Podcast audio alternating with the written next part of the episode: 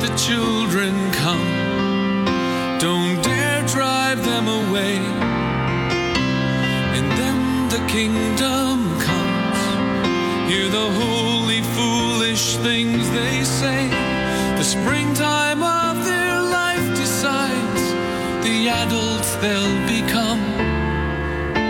So let the children come. Please let the children come. Welcome to Children's Bible Journey with stories and songs just for kids. We have a dramatized Bible story coming up, but let's get today's program started by singing praises to our awesome God.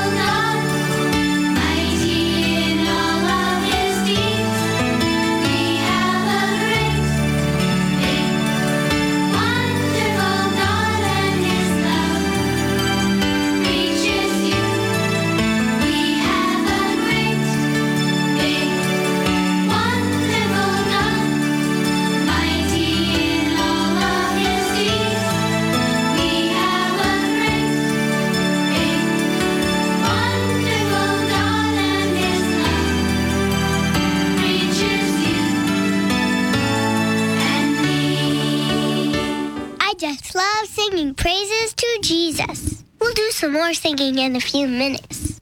Now let's get back to our continuing Bible story from the Bible in Living Sound.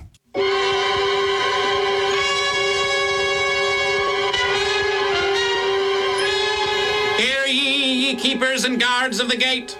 Open the gate herewith and make way for the chariot of Josiah, king of Judah. King Josiah? I heard he was killed in the battle of Megiddo. Uh, so did I. But perhaps we heard wrong. Uh, it, it's the king's chariot, all right. But he... he is dead.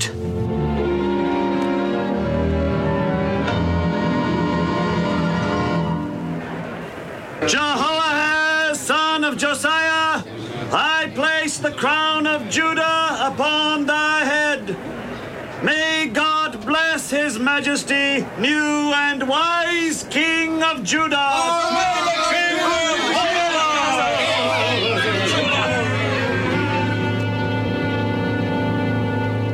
of Judah. Come forward, Jeremiah. Long live the king. You were a counselor in my father's court. He leaned heavily on your advice, but I... I want none of it. None at all. Just keep out of my sight. Know this, O king. The Lord God hath said it, and so shall it be. Time is running out for Judah and Jerusalem. Time running out? What do you mean by that? The kingdom of Israel is no more. The people are taken captive into foreign lands. The capital and other cities are destroyed. and the... Judah and Jerusalem have stood for centuries. Neither shall ever end. Unless thou and thy people, O king, forsake their evil ways and serve the God of heaven, Judah and Jerusalem will come to an end soon. Such talk is treason, punishable by death. Get out of my sight, or I shall forget you were a friend of father and have you beheaded for treason. Long live the king. Now, just a minute. Hear this. I'm going to reestablish the worship of Baal and bring back all the idol worship and ceremonies that Father destroyed and took away. May God be merciful on you for your evil and foul sins. Egypt, that land from which God delivered his people from bondage, was at this time being ruled by a pharaoh named Neco. Scribe! Scribe! Yes, Your Majesty. I hear that Josiah, king of Judah, was killed in a battle. Who will be king of Judah now? The people have already made Josiah's son Jehoahaz king, Your Majesty. Will he be a weak king or stubborn, bull-headed like his father? There's no strength or determination in him, sir. Or he puts on a bluff of being able to rule, but he is totally unfit to rule any kingdom. Especially, sir, a kingdom as weak as Judah is right now. Send for him. Bring him here. Does he have a brother? Uh, yes, Your Majesty, by name Jehoiakim. Bring them both here, by force if necessary. You are Jehoahaz? Uh, yes, Your Majesty. Then you must be Jehoiakim. Uh, yes, Your Majesty. You are the older brother. Why aren't you king instead of Jehoahaz? The people made him king, even though I'm the crown prince. Would you like to be king of Judah? Of course, Your Majesty. Well, we'll see what we shall see.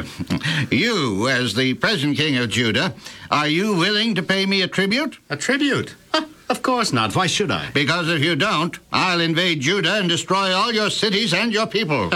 You may try, but you'll not succeed. Guards, take that man and put him in a dungeon. No, let, let go. Stop. Now, you, will you pay unto me a tribute? Gladly, Your Majesty, gladly. You're a wise lad. Your tribute will be... A hundred talents of silver and one of gold. It shall be paid, Your Majesty. You say so, but I happen to know there is scarcely any silver or gold left in Jerusalem or the temple. Just how do you intend to raise so large a sum? I, uh, I shall tax the people, sir. They shall pay the tribute. Ah, but your people are poor. Can they afford to be taxed? Poor or not, they shall be taxed heavily. Perhaps there will be a little left over for me. You and I should get along fine.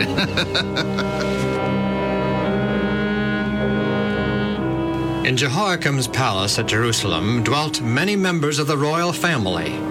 Among them was a young and handsome prince. You're not like the other princes. You're more mature, serious. But even so, people like you. I guess I'm serious. I'm, I'm very concerned. About what? Oh, everything, I guess. The king, the people, Judah. The king is a wicked man. He's leading the people right back into sin and idolatry. You had better not let the king hear you say that. One prophet was killed because he said the very same thing. Jeremiah seems to be the only one who can say what he thinks and get by with it. The Lord protects Jeremiah. Even so, I feel sorry for him.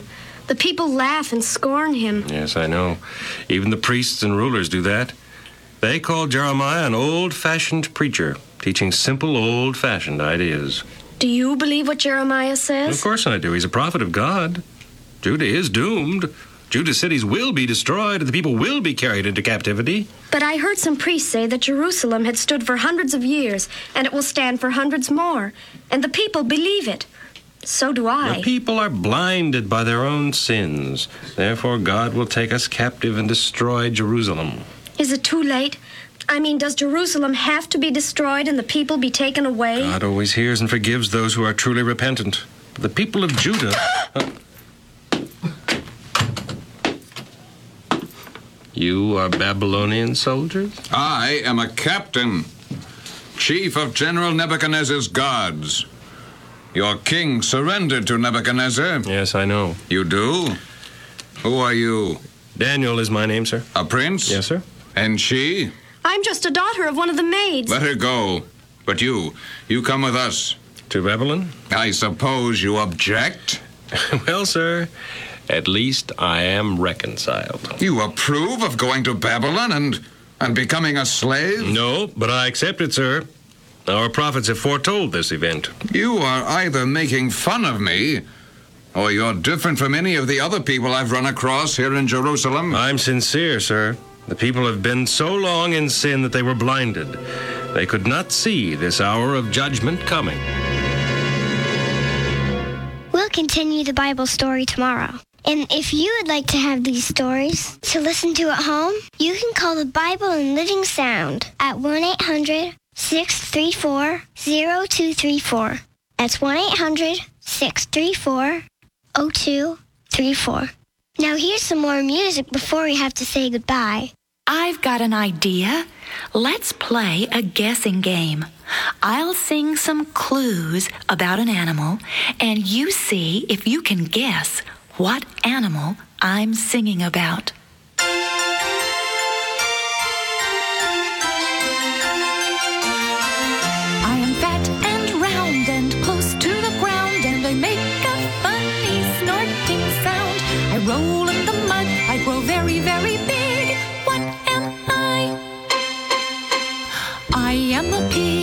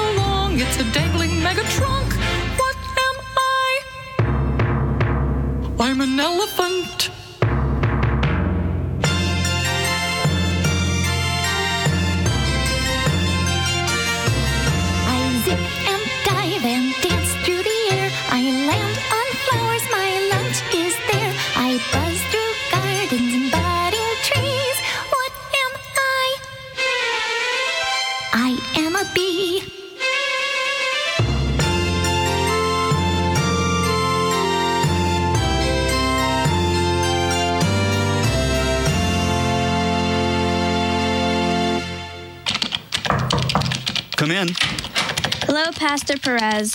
Are you busy? I'm just working on this week's sermon. Some would say I'm not busy enough. What can I do for you, Hannah? I got another question about prayer. I hope you don't mind me bugging you so much. Mind? If someone in my congregation wants to talk to me about something as important as prayer, are you kidding? Sit down and tell me what's on your heart. Not what, who. Okay, who's on your heart? Andrew. And who is Andrew? Only the most evil, most terrible, most awful person on earth. Wow, this sounds serious. It is. He enjoys making my life miserable. He's always starting nasty rumors about me and saying that I'm a wicked witch. Are the nasty rumors true? No. Are you a wicked witch? No. Well, then what's the problem? You see that Jesus wants us to pray for our enemies. Well, I don't want to pray for Andrew. I don't like him. He makes me mad. Then you might want to pray for you. Me? Yeah. Ask God to help you become more forgiving, more loving. Ask him to show you how you can help Andrew stop being such a pain. If Jesus can pray for those who put him on the cross, you can certainly pray for someone who calls you a wicked witch. Would you like to do that right now? Sure. Will you help me? Absolutely. Dear Jesus, Hannah has a problem and needs your help. Please come into her heart and teach her how to be more loving, even to someone like Andrew. Jesus wants to be our friend. He's interested in everything we do and longs to be included in our lives. He has placed in our hearts a desire to share our deepest secrets and brightest hopes with him. This program was brought to you by the Children's Ministries Department of the General Conference of Seventh-day Adventists.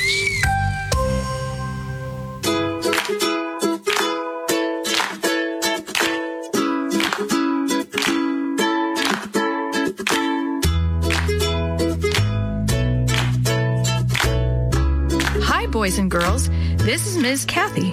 I'm so happy you've joined me today for another story just for you. Chapter three, Trapped. Grandpa, Grandpa, Willie shouted. His stomach felt like it had one of the rocks inside it. He shivered. Reaching over, he touched Grandpa's shoulder. Grandpa didn't move. Grandpa, he yelled again. This time he shook Grandpa's shoulder. Grandpa blinked his eyes, then lifted his head and stared at Willie. He blinked again and sat up straight. Oh, Willie, he finally said as he really woke up. Are you okay? Are you hurt anywhere? Willie moved his arms and felt along his legs. I'm dirty, but I think I'm okay. How about you? When you didn't move, I thought something awful had happened to you. I was scared, Grandpa.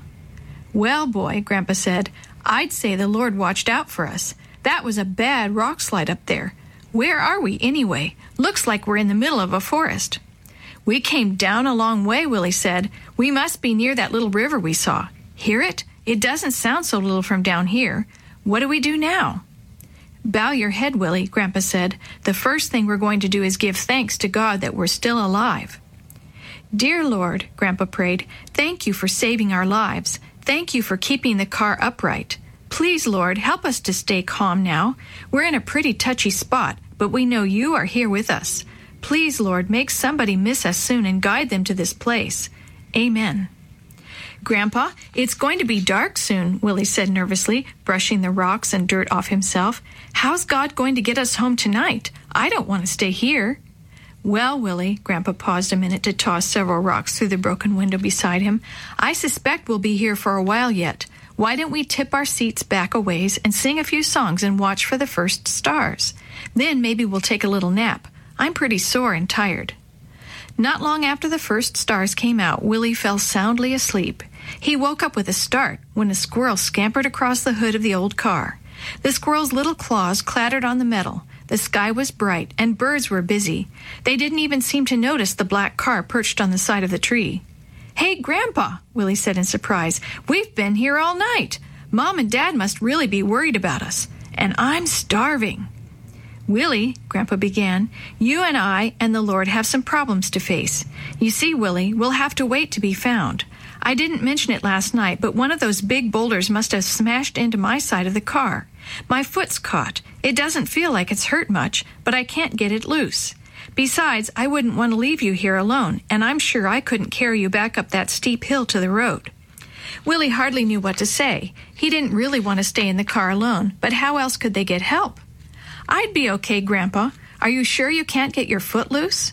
Grandpa shook his head. "I tried for a good long while before you woke up. I'm sure. We're here to stay until help arrives. Now, how about breakfast?" Willie wondered if his grandpa was thinking right. Breakfast? That's what they're having at home now. Grandpa smiled. "Then let's have some, too. Remember that box of graham crackers we put in the back seat? I think I can reach it. How about graham crackers for breakfast?" It was Willie's turn to smile. "That would be great, and we have the apples we didn't eat at lunch yesterday." He reached down for the crumpled bag on the floor near his feet and dumped the two apples on the seat beside him. "And we still have water in our bottles." "Why, boy," Grandpa said, "we'll have a breakfast fit for a king." While they ate, Willie thought to himself, "If only I had two good legs, I could go up to the road and get help. But I'd never get anywhere in my chair." "What's the matter?" Grandpa asked. "Why so quiet all of a sudden?" "Just thinking," Willie answered, his voice getting higher as he spoke. "I wish I could go for a help, Grandpa. I can't do anything but just sit here." "What's your memory verse for this week?" Grandpa asked abruptly.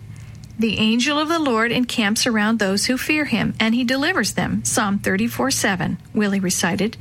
After a small hesitation, he realized what Grandpa was getting at. "Oh, yeah, the angels are here, aren't they? Well, this looks like a pretty good place to do some angel camping to me." Grandpa smiled as he looked out at the dark green trees and the yellow wildflowers. He eased himself into a more comfortable position. Willie noticed that Grandpa was holding his left arm carefully with his right hand. "What's the matter with your arm?" he asked. "Does it hurt?" "Yes, it hurts a little," Grandpa replied. "I think it may be broken." For a second, Grandpa's eyes showed a lot of pain and sadness. Then he turned back to Willie and smiled a little smile. "You're a smart boy," he said. "You can see the fix we're in. But Jesus knows where we are and what we can do to help ourselves. Our part's to figure out what we can do. We'll leave him to bring help." "But what will we do?" Willie asked as he munched on another graham cracker. "I can't walk, and your foot is stuck, so what can we do?" "Well, the first thing you can do is to take it easy on those crackers," Grandpa said with a grin. "We might want to eat again today." Willie grinned back and closed the box. Then he took a drink from his water bottle. "I guess I shouldn't drink very much water either. I know what let's do. Let's say all the Bible verses we can remember. We'll take turns and see who can keep going the longest." "Are you thinking," Grandpa asked, giving him a playful poke, "that maybe those angels who are camping around us will be impressed and deliver us?" Willie grinned again. "The Lord is my shepherd," he began. "I will not want. He makes me lie down in green pastures." For a long time they recited verses, searching their memories for more. "For he shall give his angels charge over you," Grandpa quoted, "to keep you in all your ways." "Grandpa," shouted Willie suddenly, "I've got it." Grandpa was puzzled. "Got what?" "I know what to do to help us." Willie bounced in his seat. "Jesus must have put the idea into my mind." "What are you talking about?" Grandpa asked. Willie smiled. "You'll see," he said, opening the glove compartment. As he pulled out the papers and maps, he said, "Now if I can just find what I need."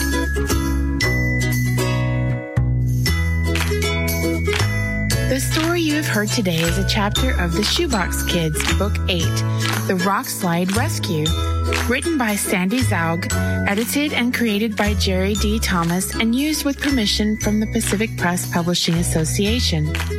If you're interested in any other books published by the Seventh-day Adventist Church, please visit Adventist Book Center dot com or call one eight hundred, seven six five, six nine five five.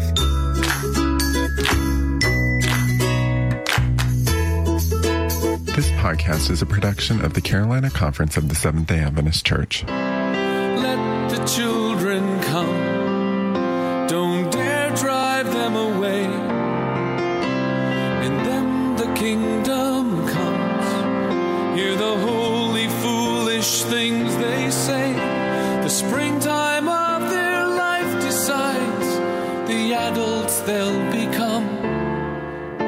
So let the children come. Please let the children come.